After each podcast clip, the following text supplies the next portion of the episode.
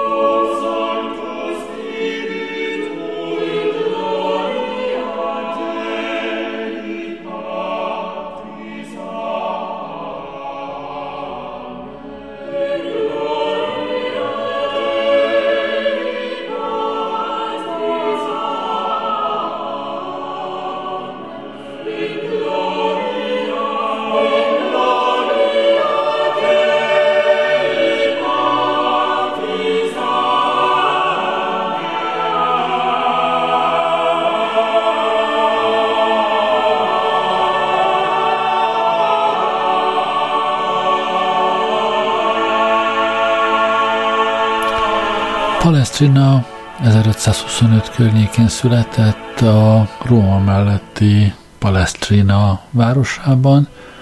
Bizonyos források szerint éppen ezerötszázhuszonöt február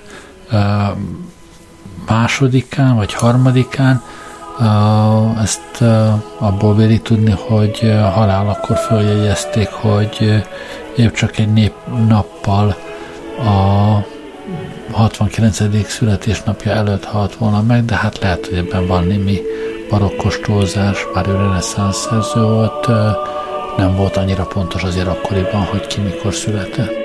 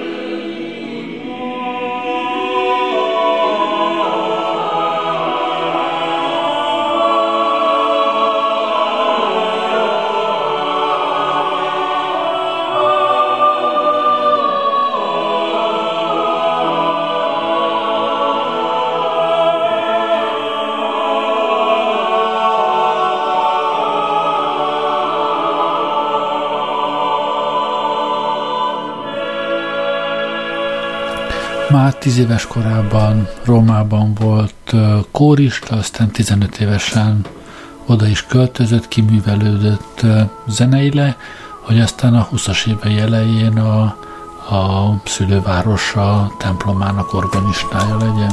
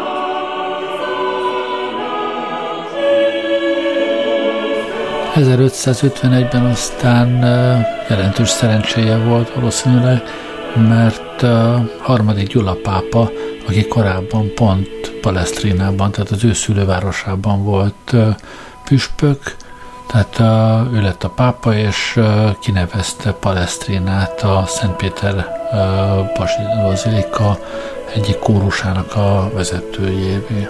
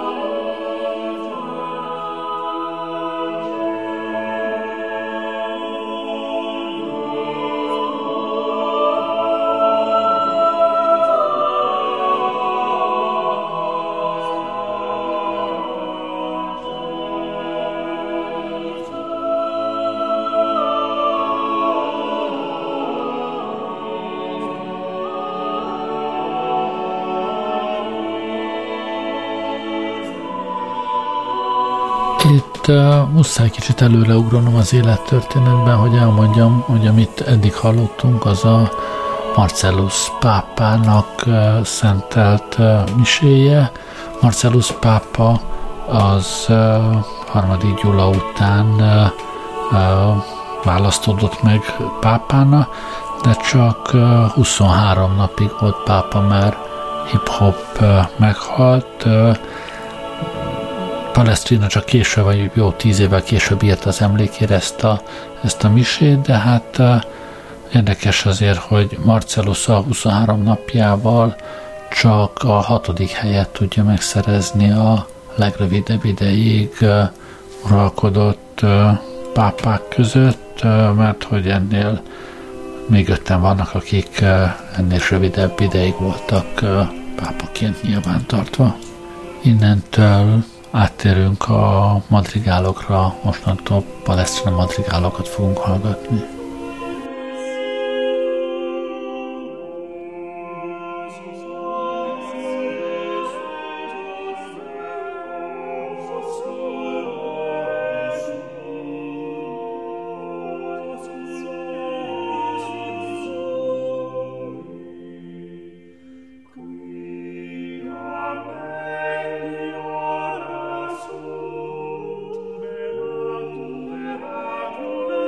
Thank you.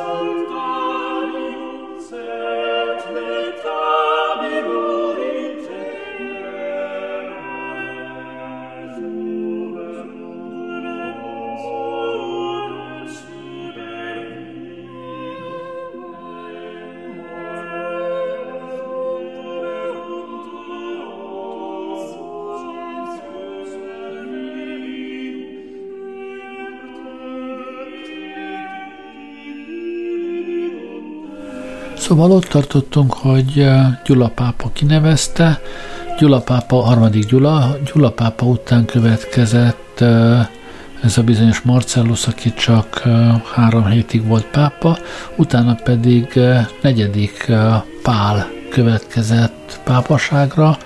Hát ő nem volt annyira szerencsés Palestrina szemszögéből, mert ő úgy döntött, hogy a, a kórus muzsikáláshoz pápai szolgálatban fontos, hogy csak egyházi személyek lehetnek ilyen tisztségben. Palestrina viszont addigra már nős volt és négy gyermek apja, úgyhogy hát nem szentelhették fel a papnak, úgyhogy nem maradhatott tisztségében.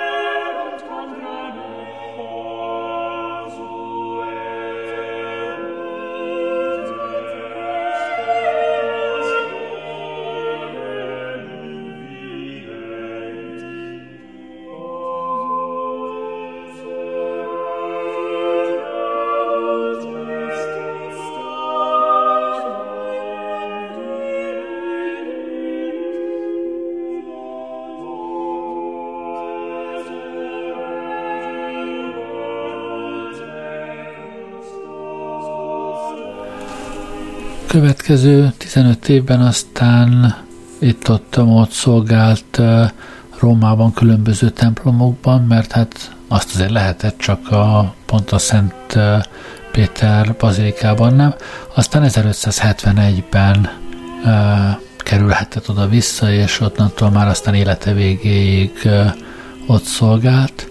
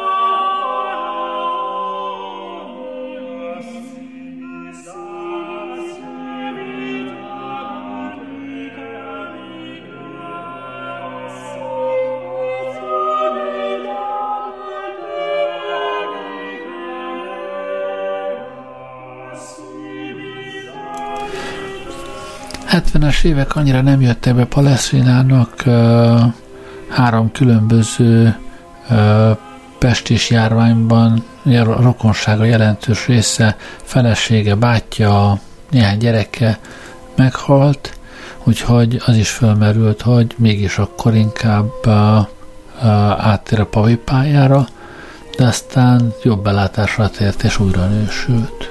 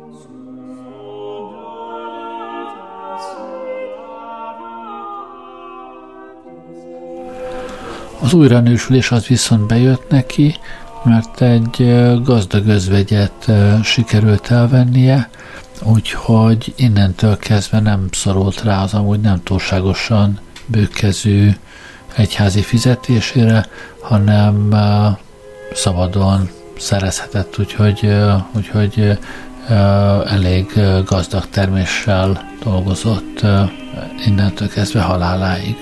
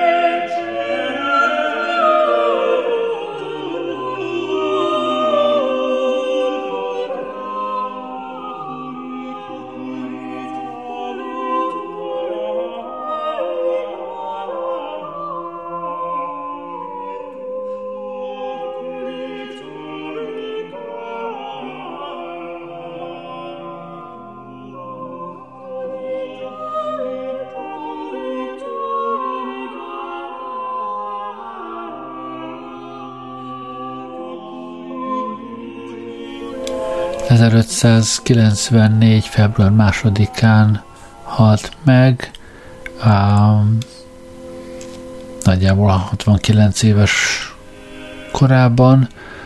A Szent Péter bazilikában temették el, de aztán későbbi átépítések során valószínűleg ráépítettek a sírjára, úgyhogy nem lehet pontosan tudni, hogy hol van a sír.